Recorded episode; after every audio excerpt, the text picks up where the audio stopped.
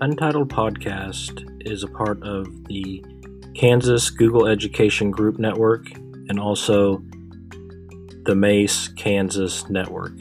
You can find more information about episodes and guests at www.untitledpc.net. Welcome to Untitled Podcast. My name is Travis True. And I'm Carol Nelson.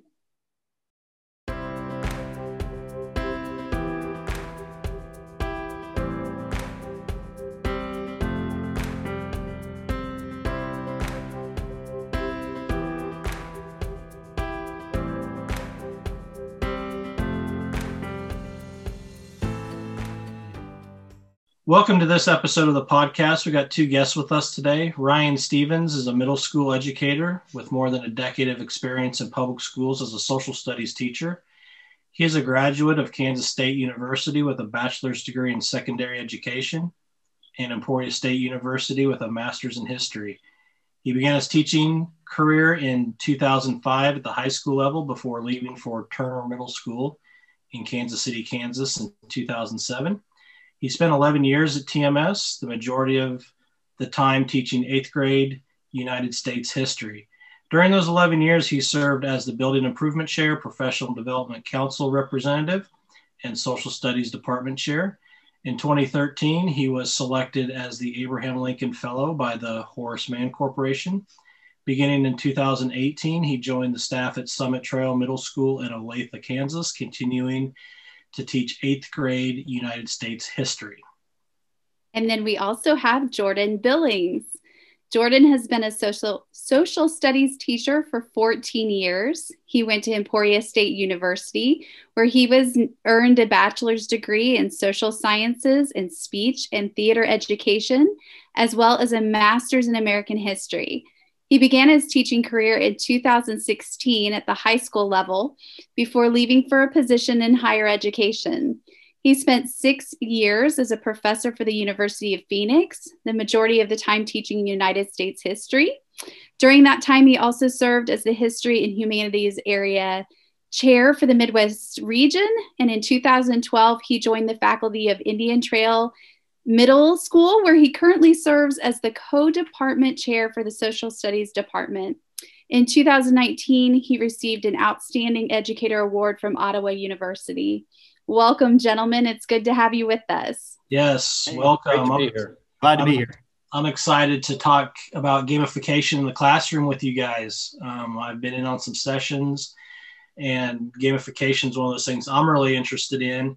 And I know um, you know it's not too many people do it but they kind of you know i get questions about it and so the interest is out there. So um, we're excited to to talk with two two regional experts on gamification in the in the classroom. So uh, welcome again and just share with us a little bit about how you ended up where you are. How did you end up in gamification and and really kind of probably what brought you two together because you've done a lot together with this.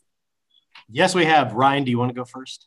Uh, yeah, I can go first. Uh, so, uh, what brought me to it is actually the very rare situation where I spent, I had two student teachers back to back years and um, happened to be just outstanding student teachers uh, through UMKC, and they just they they rocked it. I mean, by second semester, they were rolling with the class. They didn't need me there, and unfortunately, as as we all know, things kind of have already kind of by spring been set up and building. So I didn't have a whole lot to do, and you can only observe the same classes over and over again so many times. So I started picking up books, and one of them I picked up was "Explore Like a Pirate" by Michael Matera, and I just started reading it, and I was like, "Wow, that's what I want my class to be. And um, I started just diving deep into that. And so this is now year four of uh, gamification for me. And for me, uh, I actually started, I had a colleague that knew that I'm a, a pretty big gamer myself, either video games or board games. And I had a colleague that mentioned that there was this thing called Classcraft where you could turn your characters or your students into characters. And I was really kind of excited by that because I'd played World of Warcraft. And so that was kind of like how I sort of dipped my toe in. but it was one of those I didn't know how deep the world could go. And so through Classcraft, I met um, another educator, Jason House, who's a amazing educator from Canada. And I saw what he was doing in the classroom, and I was like, oh man, how can I get to your level? What can I do? And he was like, you need to check out Explore Like a Pirate by Michael Matera. And so I got the book. And then that was sort of how my gamified world sort of blew up a, a little bit more. And this is going to be year three for my current game system. And I will say, like the the two of us, uh, I was teaching in a different district at the time, and we didn't know each other at all and we actually met up through Twitter through the hashtag XPLAP chats on Tuesdays, and we just got to talking, and we realized, wait, we both teach in Kansas, and uh, how are we not like communicating more? And then when I ended up moving uh, districts down to Olathe, it was like Jordan was like one of the first people to reach out, said, "We've got to like meet up now." I was like, that was it. The fates have now aligned, and now we need to connect. So, explain to somebody maybe they they don't know the concept. They don't know gamification. They hear gamification they think of just playing games. And explain to them what what gamifying your classroom means. Or i guess even if you want to kind of explain how it works in your classroom uh, yeah it's so i kind of view it as as there's two different things what you're talking about with just playing games is very much games based learning and and there's so much value in that we know that that's that's Jeopardy games. That's, you know, Who Wants to Be a Millionaire, any game you can imagine for review. We know there's power there. Um, gamification basically is just this layer over your content where you take all of the awesome stuff you're doing already and you're just saying, how can I make it an immersive experience? How can I turn this into something where there is both collaboration and competition uh, in a way that will uh, empower kids to kind of own that learning and, and that's really where it takes off for me and that's kind of how i see it so um you know I, will let jordan kind of go with his explanation and then we can maybe bounce right. back and forth see and that's what i mean gamification again it's not changing your content i think a lot of people when they look at gamification they're like so you sit there and you play games all the time not necessarily our, our content doesn't change it's kind of the approach and i i would think about like the subway approach hang with me there. So what that would mean is think about when you get those cards from Subway that says that, you know, if you get 11 subs, you get the 12th for free. You're not doing anything different. They've just given you a system that kind of motivates you to kind of keep coming back and whatnot. And that's a kind of real world example of what gamification can be. You're not changing your content, you're just packaging it in a little bit of a different way. I know Ryan's kind of talking about game based learning. And that would be one of the classic examples I know that we all know, which is the Oregon Trail game that we all played as kids. That's the, you know, you're on the computer and you are you are learning about the Oregon Trail through the game.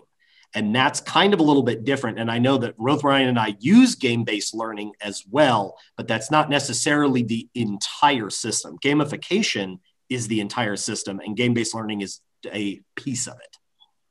Yeah, I, I, would agree with that. So, I mean, if you want to kind of know how it works in my class, it's um, it's it's very much thematic. You know, as always, the theme can be more expanded, and I and I need to do more of that. I know, but mine is a, is a very much an Indiana Jones style theme, and it it takes that character and places kids in, in an adventure through time where we have to recover lost artifacts from the past and set the timeline back the way it's supposed to be and we explore deep concepts. We do a lot of uh, creative uh, projects and those types of things. And all along the way, students are earning experience points, items, and badges for their exceptional work. Uh, there's a wall of fame uh, in my classroom. There's a leaderboard uh, for everything that's as you're uh, moving up and down. There's a class leaderboard. there's a group leaderboard. There's an individual leaderboard. And so we check those once a week. Uh, when we're in person, we hand out items and badges and we celebrate all of those accomplishments. And items unlock certain powers and abilities that affect other players, affect other groups, and sometimes just affect you. And all of those different elements combine to create kids' kind of motivation. And I think the best way I can describe it is from a quote from one of my students from two years ago. Um, they were this this student, by the way, just absolutely has blown away all my records, um, and I don't think they'll ever be touched. But they uh, they were sitting in my class and they said, I started doing the side quests, which are not for a grade, because I was done with all my work and I wanted something to do. When I realized it could move me up the leaderboard, the next words out of their mouth were, um, I'm not a sports person, but I can win at social studies. And that right there was everything. I mean, just they they did amazing things simply for the joy of learning it. And yes, there is this extrinsic motivation of being at the top of the leaderboard, but you don't get a prize at the end. There's no pizza party or anything. You get your picture taken in Indy's hat, jacket, and satchel, and your picture goes on my wall. And that's the reward. That's it and yet that in and of itself is this amazingly powerful reward that you can get into. So for my classroom um, again it is very based on theme. If you're really looking at a way to start into gamification picking a theme is, is definitely your first step. Very important. Uh, so my classroom operates on a marvel theme. So they're agents of shield and they go through and they're um, so i have two classes that i do. I do world geography and then i do kansas history so they uh, so they'll start by um, they're geographers. They're studying the world. They're um, encountering different uh, Hydra agents that they have to defeat in the field. And how they do that, instead of doing tests, we do things called boss battles. So they will have little skirmish events where they will fight um, the Winter Soldier. They'll fight the Red Skull. They, they will go up against these Marvel villains and uh, they're answering it's the same test but they're going through and there's the kind of picture of you know whichever villain on the board it goes through and kids get really fired up about that kind of stuff. And so i have the same thing where i have a, a leaderboard that kids work through and move and right now my i think my first and second place they are flip-flopping. And they are like they are constantly asking me like what can i do to be on top? What can i do to be on top? And so it's these things, and, and Ryan kind of mentioned them, it's these side missions, these side quests that are things that we would love. We know that there's not enough time in class to give kids everything. So those become little side missions and things. Why don't you research this section of history? Why don't you look at this geographic uh, concept that I don't have time to in class? But those kids now can take a look at that, do a project, and that gets to move them uh, up in the leaderboard. And just like in Ryan's, uh, my students earn badges for every unit, and um, they, I kind of have some meta badges that they get to work for. And if they earn enough, they can um, get to level 15. And their level 15 for me is a Avenger status, and they can earn an Avengers badge. And they get to go on my wall, that is the Shield Wall of Valor. So they get a Shield star. If they get um, a certain GPA, they get a rare Shield star and if they get into the highest amount, they get their picture taken with the Shield logo in the background and they get to pick a code name. And that code name is forever locked. So I know that there are some folks that are going to be a little upset that people like Spider Man have already been taken on the leaderboard and there can only be one Spider Man. And so kids get really excited about they love doing code names because they put those in for games anyway. And so a lot of them are like, oh, my gamer handle is this. Awesome. That's going up on my board. It will stay up on my wall for now until the end of time so kids can come back. And it's amazing to watch kids come back and look at their picture and whatever and be like, look, there's me. I'm on the wall. That's my shield star. And that is my code name, Spider Man. And I actually, I will say that uh, the person that did take that, I actually let them come in their Spider Man outfit. So they are dressed as Spider Man with with the with the web shooters out ready to go. And it, it, has it has her up there. And she was a amazing student and an amazing agent of shield for sure. So what is it about this about your system or the system? Because you you guys run a fairly similar system it sounds like. Oh yeah. What is it that gets these kids so fired up and engaged that they want to do the they want to do these side quests stuff they don't have to do but mm. but they want to do it. So some of them um, have to do like so you know the the theme of marvel uh, kids know and they love marvel as they're going through and you know they always are asking to you know when do we get a battle thanos? And i was like when did all the marvel people battle thanos? It's at the end of the year. You have to build up your character. And so since the kids have a connection to that universe, a lot of times when you are offering things like side missions, it's saying uh, one of them they had to hunt down for North America, they had to hunt down the Winter Soldier. And if they found him using the series of clues, they actually got a rare Bucky Barnes card that you could only get if you had solved that mystery. It's a gold rare card that only those people can get. So you have a little bit of exclusivity and you have things that kids can show off and take pride in their accomplishments. And I would say that's one of the biggest things. Being able to show off and say, "Hey, I have earned this badge for this unit." You know, I I've done all these extra 084s. I have these rare cards that nobody else or a very limited amount of people can have on top of the leaderboard. It gives them prestige and it gives them a right to to you know own their accomplishments. And i think that that's probably a bigger thing. And I, I, want ryan to talk about his because like with with his game i know that he talks about indiana jones because obviously with marvel movies they've come out a little bit more recently but like kids still really get into his game as well so all right that's a build up ryan go I, I am gonna hope I can live up to that hype. But I mean, honestly, it, that that's that's the it is a lot of it is selling it. I mean, it just like anything else we do um, in the classroom, you got to sell it. There, has got to be a hook in there, and and for me, um, I set up this whole adventure hook. But honestly, there are days I show up as Indiana Jones and, in class, and strangely enough, Indy looks a lot like me now. It's it's amazing how that happens. Um, you know, he, he's lost some hair, you know, he, he's got a beard now and everything like that. And he's wearing glasses, but it works. And when you're in that character and embody that character, it, it helps sell it to the kids. Um, always tell people who are worried about gamification, like, oh, I can't sell that. I, I, can't get hooked on it. Listen, if you're passionate about it, they will be too. If I can get 13 and 14 year olds hooked on a storyline about a character from movies that were from before they were born, they can they can absolutely do it on anything you you want. Um, just actually right now, I've got a group in my uh, class that there's three of them who are um, two of them I think are second and third, and they're way behind first place. And first place person is just like really taking off right now. Um, but they've started to figure out that wait a minute, if we can get to level, one of us gets to level four, then all three of us can work together on every assignment the rest of the year and because of that, we'll be able to really maximize our time and our creativity, and we'll be able to really move up the leaderboard altogether. And I didn't do anything about it. Like I just was like, yeah, that's true. I mean, they figured it out. And I think what hooks kids into it is it's something that they know. They, they know what games are, they know um, how those work.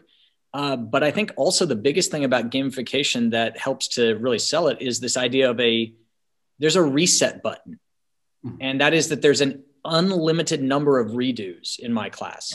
They know they get a chance to do it over again. And if you think about with games, how many times do we watch kids play the same level over and over again to get perfect stars on it? Well, if our assignments were those levels, we'd want kids to do the same thing, keep trying over and over again until they master it. The fact that we give them an avenue to do it and that there is some kind of reward at the end of it, even if it's essentially meaningless to us, it means something to them. Maybe it's being able to use a special place in the room to, to work. Maybe it's being able to listen to music while they work. Maybe it's being able to have a snack in class while they work. Um, maybe it's being able to have first choice of partner on an assignment. Whatever it is might be essentially meaningless to us, but it means something to them.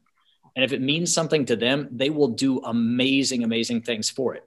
It's just a matter of tapping into it. And I think it goes back to what is the essence of good pedagogy, which is know your kids build those relationships and know your kids and you will find ways to hook them into a game and you know one of the things i think that he just kind of hit on is that it's amazing how important it is to have student ownership in this. So it's not just from us. So like you know ryan will come in dressed as indiana jones and i have a captain america outfit as well as a doctor strange outfit that um, that i debut as well. Um, but also like letting kids know that they can be involved in the game and both of us have had times that uh, we've had kids tell us different things about the games and saying oh you know it'd be really cool if something like this would happen. So like one of the things that developed i had no idea that this would be a thing. Um, but part of one of the comic books for agents of shield um, was this concept called the secret warriors which is a shield initiative that is a like superhuman run group it's supposed to be this like best of the best group and i had a group of kids that came to me and have and basically started this initiative So I have a section on my website that honors the Secret Warriors. I have nothing to do with it. It is a student led group, invite from student to student. So they will go through my class. And then in their eighth grade year, um, they will um, look at like different like projects and things that kids have done, not grades and whatever, but like the projects, or look at kids that have um, like really wanted to solve these mysteries and gone after stuff and whatnot. And if they think those people are worthy, they basically tap them into this Secret Warriors initiative. And that means that like there's this section of the game that students again have this ownership that even I don't really have a lot of ownership of. Like I help them a little bit, but like I don't pick kids to do that. It's it's it's a their club within this game. Yeah. Um, yeah, I have a kind of a, a, similar story about things that happened uh, last year as I was handing out item cards. You know, all of my items, there's a there's a certain level you have to be at to use them. Well, I don't have a currency in my game. You don't buy them. You, you just earn them through your uh, items through your work. I had kids who said, "Wait a minute, we want to be able to trade items because like I've got a bunch of these, but I really don't need it, and I could really use one of those." So they invented the currency. They just determined that one level five item is worth five level one items. And they created the currency and started trading them outside of my classroom came to me and said can i exchange this with you now? And i said well i didn't say you couldn't. And that's actually a really cool idea. So yes um, and so it became that and it and it grows organically and that's the that's when you know you've got kids on it is when they want to make the game better it's incredible what they'll do have you have you had the same theme since you started, or has your theme changed? I will say mine changed because um, I said I started off with uh, Classcraft, and that was a very medieval feel, and I I attempted to build my own world. I actually went through and created guilds that had different histories and um, uh, different Latin phrases and things. I made crests of arms for all of them to try to sort of connect that way. Um, and then I, I found that for for me the um, the labor was a little bit more intensive than I originally kind of wanted, and um, and so as time went on, I I just was kind of looking at different things, and then I sort of realized that I wanted to retheme, and I rethemed in the middle of the year. So I actually went through three quarters of doing this medieval theme. And then as they came back fourth quarter, um, I literally destroyed the world. I blew it up. And do you know who blew up the world? Thanos. and so then they went after Thanos. And so from and and I was noticing that my level of engagement was so much higher. And then I had kids that were asking different stuff and and wanting to have more different things, asking when, when are we going to fight this person? When is this part going to happen? And so I realized that that that was the theme that I really wanted to. If I was going to really build it, I was going to do that because the kids had the connection to it, and that was kind of the direction I wanted to go. But um, but yeah, so my theme actually changed, and it changed mid-year. And, and I, for the most part, have maintained the Indiana I will say there's been a few like tweaks I've made. Um, there's elements that I've brought in uh, where they're classes are, are named as camps after certain people involved with the National Park Service to try and tie in a little bit of U.S. history with it. Um, there's I, I, was very much tied to the Indiana Jones canon for the first couple years, and then I've started branching out, creating my own kind of villains and, and unique storylines for that. Um, but as far as like the, the history of the camps, I, I mean, I have journals where I keep track of who finished in the top 30 in each uh, camp each year, how the camp finished overall. And then one of the very first side quests kids can find is what we call camp honors, where they write the story of who the person the camp is named after, but then also the history of the camp. And so over time, I get a few of those every year, and it builds the history uh, through the kids and their writing and their stories of, of what happened. Um, and they can see uh, how the past adventurers have done. And all of that. So I think that that creates kind of that powerfulness to it.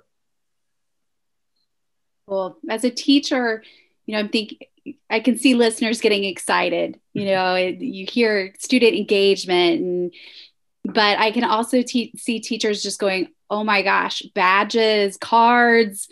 all these things. How do I get started? What would you how would you encourage them to start? What would be kind of the the starting point for someone that just hasn't done this at all? my biggest thing is, and it's hard for me to say this because I was, I am a like, can't, I'm a Tara Martin cannonball in kind of person. Like I jumped in feet first and I was all Same. over the place um, with it. My first year, it was very haphazard and scattershot, and it took time to kind of pare it down. And even now, it's still always in beta test. But my best advice would be pick the unit or the lesson that you hate to teach, the one that you cannot get excited about in any way. Uh, when I taught government to high school seniors, it was um, state and local government. I hated teaching it. If I had to go back, that would be the one. I'd say, all right, what are we going to do about this? It's going to make this some kind of competitive collaboration. What's a theme that I can tie into really quickly? Maybe doesn't have a full storyline yet, but has something that I can uh, build off of and kind of let kids in on. And that's where I would start. And then from there, you'll start to figure out okay, I'm passionate about this. Maybe it's Harry Potter, maybe it's Star Wars or Star Trek, whatever it is. And you'll start to build things out and have these kind of worlds. And that's kind of the biggest thing, and I'll, I'll let Jordan kind of take the, the pop culture uh, run on this because he knows all about this. He's he's the pop culture guy. And you know, I I would say that too. I I love the idea of when you're taking something that you don't necessarily like and then you pour a little bit extra into it. I think sometimes you actually find like, hey, that's that's something I actually can kind of look forward to and enjoy. But I I love the idea of finding a a theme of something that that you yourself enjoy. So if you are a Harry Potter fan, um, I know that my partner, she is starting a Harry Potter themed game this year, and she's been working with it.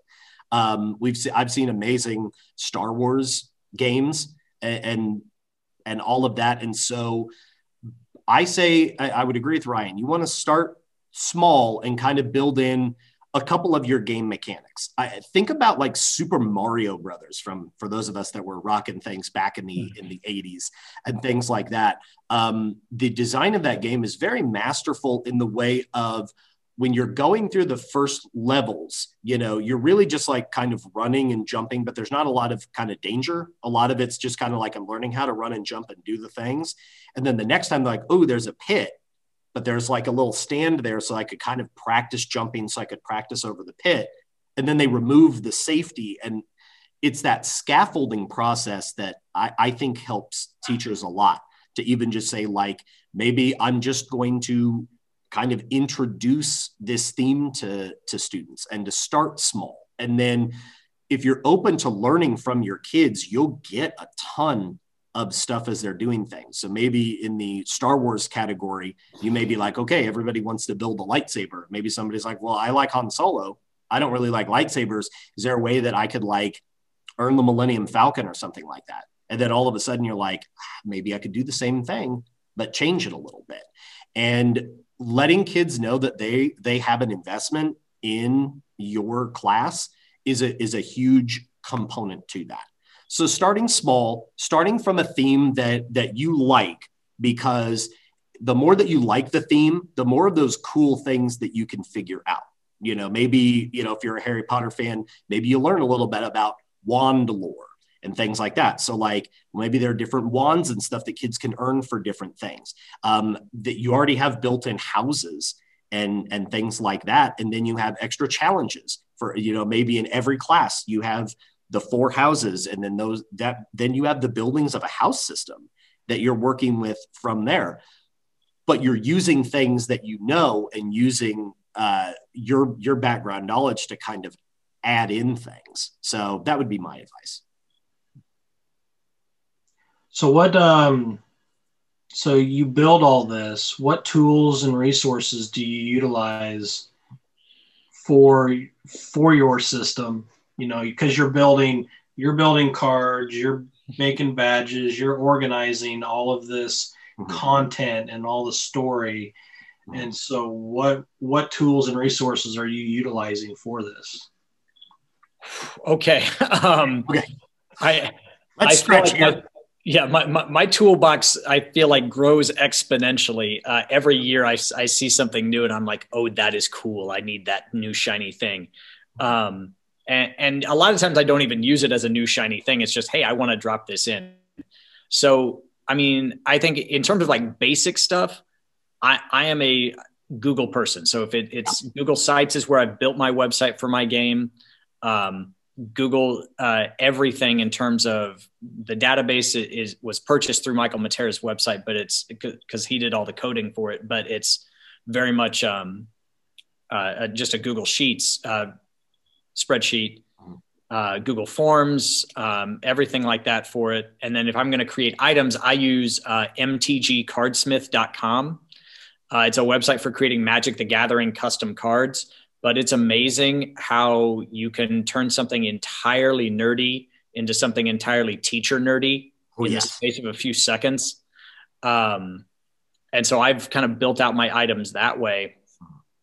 Um, and using uh, some of the those Google products, and that's really where a lot of my stuff comes from. Is is just that it's it's not it's not necessarily something like a Nearpod or, or an Edpuzzle, although I do think those things have their place. Um, but you know for me google does so much in, in such a very user friendly way that i use a lot of their products for uh, so many of my elements and i would agree a lot of my stuff is is the same. I also have a google site that i use and google sites does amazing syncing up to all of the kind of google products and and everything. So uh, google sites is where students can go to see all of their stuff. The leaderboard is posted there. All of the units are posted there where they get all their information.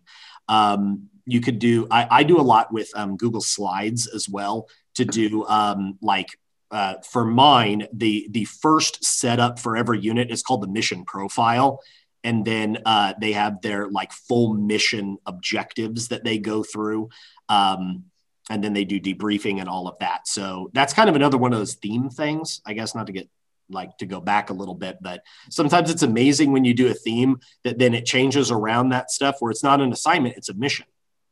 And you know, it's it's not a it's not a unit, it's an operation just like how you know they had operation desert storm. Now it's you know and and that's i've been working on doing different fun code names where you know you have like you know operation purple thunder and, and things like this where, where students can kind of like get into the lore of that a little bit more. But all that stuff is on google slides. Uh, Google Sheets is where, um, and I use the Matera database as well. And that is a way that you keep track of kids like experience points, their badges, things like that. Um, it's a very easy system. You can try and if you're going to start slow and whatever, you can work to develop your own, and then that way you can kind of keep it um, sort of low key, so that all you're doing is really just kind of taking an assignment, giving experience points, and, and sending that off. If that's what kind of helps you get started, I know that like Classcraft works very much the same way. If you're interested in something like that, Classcraft is a built-in system where experience points, gold, armor, pets. Um, they have uh, maps for all of their um, assignments that you can do, and students get so it's kind of a one stop shop that way. I started doing that. Um, and then after a couple years, I was ready to spread my wings and, and do something else. But um, Classcraft is an easy start for people that don't necessarily want to do a lot of coding and things like that.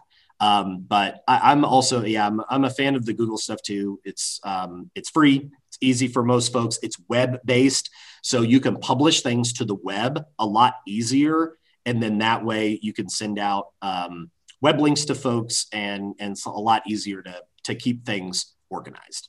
And I do a similar thing when I do items, but I have a do not exactly know where I found it, but it was a Magic the Gathering, but it's like a program um, that downloads. And so my cards look like Magic the Gathering cards, just like Ryan, except I jumped on the MTG Cardsmith thing a little late. I'd already developed a lot of cards, and I was like, "Ooh, do I want to go back and try and develop the the number of cards?" And so it's just one of those I've I've never done the plunge. Maybe one of these times over the summer when we all have nothing to do, maybe that's the time that I will switch over and do a completely new system. Oh, don't. I'll, men- I'll, mention to listeners, um, I've done, I've created a badging program for professional development here in Topeka, and I use Google Drawings to create yes. badges. So that's a, you know, if you don't, if you get a little bit intimidated with some of the other image creating Canva and some of those other things, and the, and what you guys mentioned with the Magic the Gathering cards. Listeners may want to check out um, uh, Google Drawing, and then the other one is um, Flippity, which is a site that really works with Google Sheets. They have a, they have a leaderboard for badges. Yep. Um, that that that's what I utilize. So yeah, I just you know trying to get get other resources out there.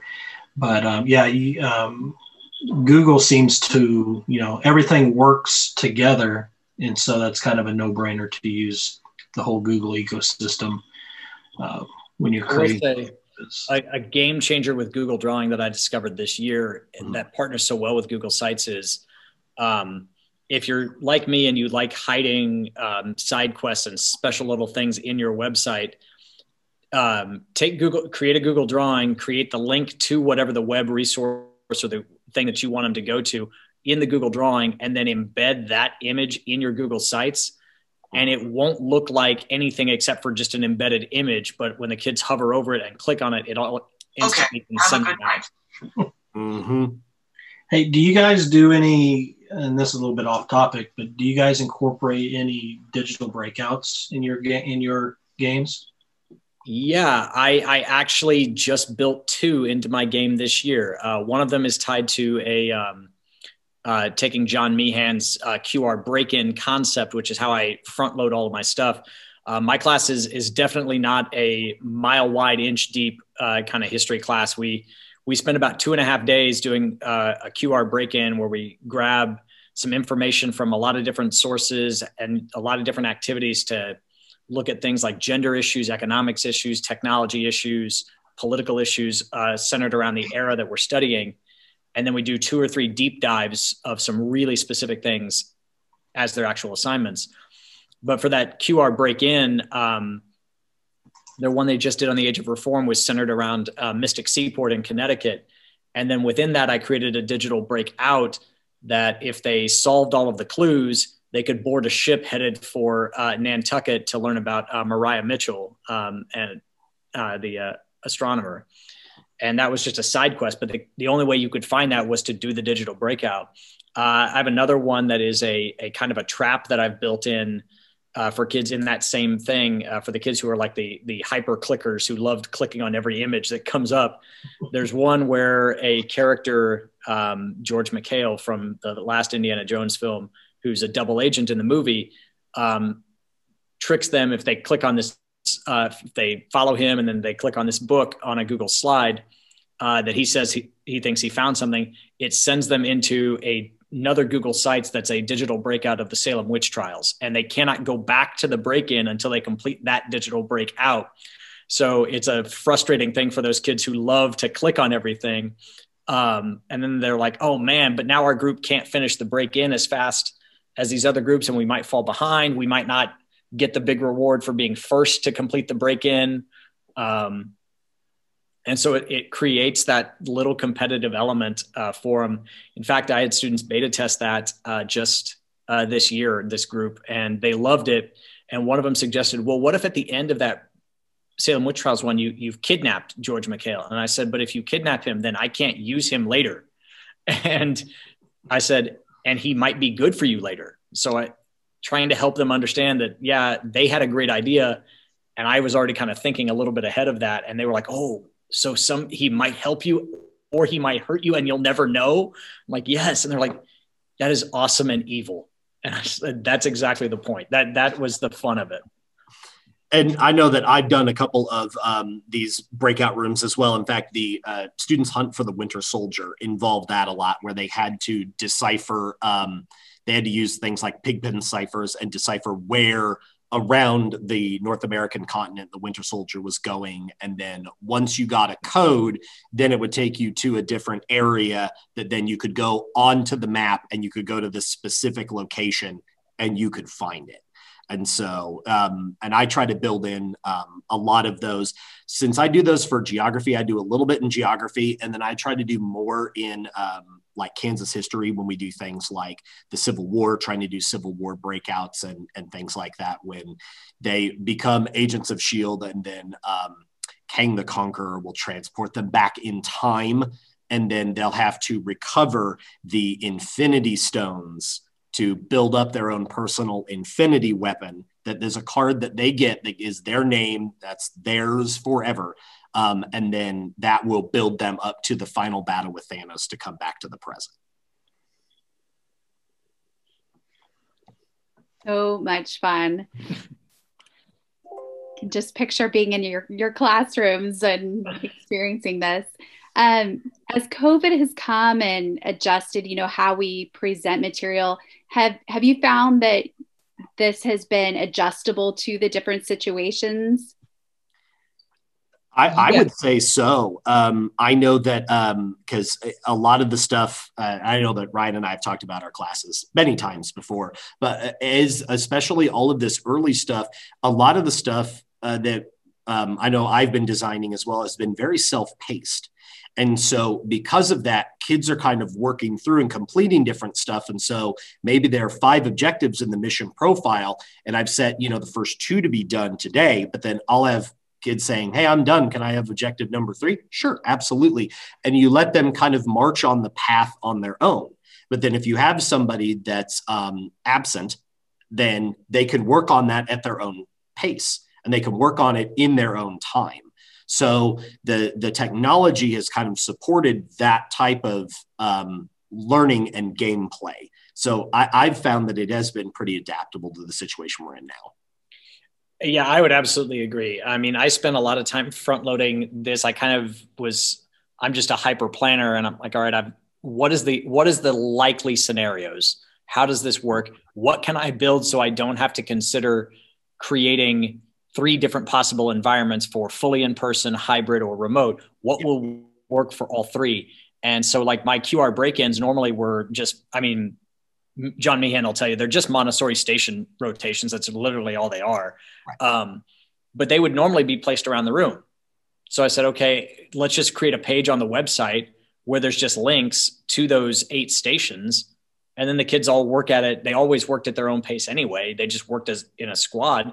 Well, now they kind of have to collaborate a little bit. I think that element is probably the hardest to replicate um, in a remote setting is the collaborative nature right. um, that gamification often provides. Um, but again, I think a lot of that comes from you know relationship building and, setting norms and, and, procedures and routines and getting kids to engage with each other and, and learn how to have those conversations with each other. And um, it, it, it, starts to happen. It, you know, right now we're kind of in that mode, and I'm starting to see a lot more communication of kids. When I jump into breakout rooms, I see kids having conversations with each other, collaborating on documents together um, you know, th- those kinds of things are, are awesome. And, you know, I've got one student who's, you know, he's very much, he's very much a socially awkward kid um, last year. And, and, then anticipating that this year, you know, a lot of kids maybe didn't necessarily want to work with him because he was so socially awkward. But the group he works with now, he's still that same kid, but his awkwardness comes across as enthusiasm for the game. And all of a sudden he's hooked two other people in to his enthusiasm. And all, that's really where the magic starts to happen. Yeah. I love that. We've we've asked this question to each um, person that's participated in the podcast but still covid related. Um, something that you would take away from this time of teaching that you would continue forward and, and into regular normal times potentially something you've learned something you've done that you would continue on I think the the biggest thing I've taken away from this, and, and my wife, who is a huge, who's a, an IT person, would have reminded me of this. I don't know how many times. The fewer clicks, the better. Yeah. And as I'm discovering this, it, it's one thing when you've got a few extra clicks, but everybody's in person, so you can kind of help talk a kid through it. It's another thing when you're trying to do that via video uh, conferencing and that I think is the biggest thing is how do I streamline that? I mean, there's even elements I'm like working through flowcharts on my own, like sketching out flowcharts of how do I make this as few clicks as possible and still preserve enough of the theme to make it happen. So I try to find is this an extra click or is this a necessary click? And that's a thing I'm going to always take away from it because if I can streamline that and pare it down, the game becomes more immersive and rich because kids don't get lost in the weeds of trying to figure out where to go. Yeah, I, I would definitely agree with that too. Making sure that that students have access and and knowing that um, you know right now you have kids that are are learning in this this different environment and knowing that um, having things self-paced i think I, have switched a lot more to that this year than uh, i have in the past and that's definitely something that i would like to keep and i know ryan kind of mentioned it earlier which is also allowing students to go back and fix things I think is also another one of those big things too. And I think that um, allowing more of those retries to to get those higher stars and, and things like that. Sometimes it's for a grade, but even sometimes kids want to do better in your class. And so if we stick to that kind of old regime of, you know, never allowing things to be turned in late, one time is done, um, sometimes people need some other things. Sometimes people need some other tries in, in order to help and some more opportunities to demonstrate what they're learning. And that's what I think this gamified system really lets students do because sometimes students can also get hung up on things based on your subject. I've had a lot of people that will, you know, come in and say, "Ugh, I don't like history." Oh, that's like not one of my subjects and whatever. And in the end, they're like, oh my gosh, like this is great. Like, and I'm totally, it's, it's like, it's because you kind of use that theme to kind of get them into the door and, and get them, it reduces a lot of that stress and it makes students feel kind of comfortable because if they're not a history person, they have gamed before. I mean, a majority of our folks have. And so you even get, I know that for me and Marvel, some folks are like, oh man, I know all about the Marvel movies. So when they're getting ready to take a test and they see the Winter Soldier up there, oh man, I will have kids that are like, oh, yes, that is Sergeant James Buchanan Barnes. He was born on this and such date, and this is his, and his power is this augmented adamantium vibranium hybrid arm. And I was like, you did memorize the stuff, right? Like you knew the subject too. And yet at the same time, like that part, knowing that fires them up and it reduces that stress and anxiety that they have for the test because they're like, I'm not doing a test. I'm fighting the winter soldier. That's what I'm doing. And they don't know it's like, yeah, but you're doing it by doing a test. I keep that on the down low. I don't tell them that. Like I let them discover that on their own. But um, it, a lot of those things, that sometimes how we frame stuff is, I guess, also a very important thing as well during this time and in the future. Well, gentlemen, I want to thank you for coming on and being guests on the podcast. Um, Ryan, where can people find you on Twitter? Uh, so you can find me uh, at coach underscore Stephans. That's spelled S T E P H A N S. Um, I also host a podcast that I'm going to shamelessly plug right now um, called uh, uh, Awe Inspired. Uh, it's a podcast all about uh, adventurous, wondrous, and empowered learning. It's inspired by students and teachers. Uh, and I also uh, have a blog at uh, summitseeking.com uh, as well. Jordan? Okay. Uh, you can find me on Twitter at Mr. Billings Class. It's all together, Mr. Billings Class. Um, I also have an Instagram to follow too. Um, I as well have a podcast that I will also shamefully plug. Um, it is called Teacher Pop and it is where teachers will take a pop culture subject, anything from uh, Indiana Jones, the Gilmore Girls, uh, moving up into the Mandalorian, and in a couple weeks there's a Hamilton episode that will be coming out. Um, but we look at the um, pop culture subject, and then we bring it into lessons that we can learn as teachers. Awesome. Well, again, thank you, gentlemen, for for joining us. Uh, just remind everybody that a lot of the most of the resources that you that were mentioned today will be on the show notes which is on the the episode page and all those links will be out there for you to follow. So again ryan thank you. Jordan thank you. And we'll um, see everybody next time. Thanks